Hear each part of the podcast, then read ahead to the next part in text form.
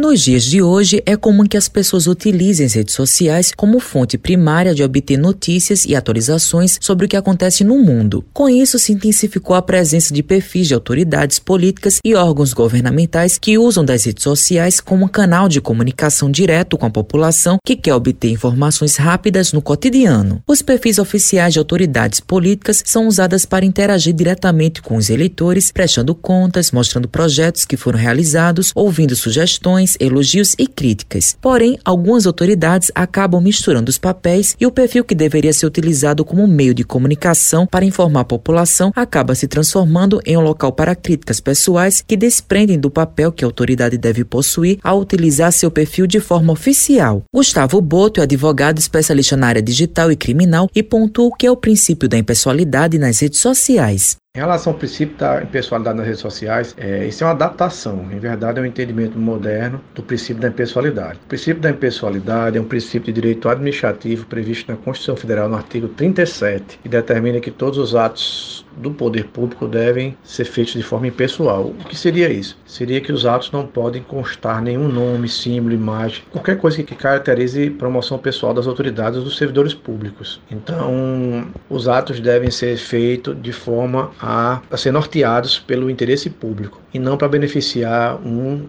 agente público ou outro especificamente. Boto fala quais são as punições para as pessoas que ferem esse princípio. O agente público ou político que fere qualquer princípio previsto no artigo 37 pode incorrer em ato de improbidade administrativa, podendo sofrer processo em que será me mensurado o dano ao erário e que pode ser determinado até a devolução de qualquer valor em forma de indenização ou de reparação na, na razão em que o erário sofreu dano ou prejuízo. Luiz Augusto Mendes é jornalista, especialista em mídias, jornalismo digital e professor universitário e comenta quais são as orientações para as postagens das pessoas públicas. A primeira coisa que nós temos que avaliar é o que nós chamamos de pessoas públicas, porque nós temos que entender que tem pessoas que são públicas porque representam um público, por exemplo, um vereador, um deputado, geralmente eles são escolhidos para representar uma determinada categoria, um grupo, uma comunidade. Então, neste caso, nós temos que entender que essa pessoa pública, ela vai falar com um determinado grupo de pessoas, né? É diferente de um gestor público que ele fala com toda a população.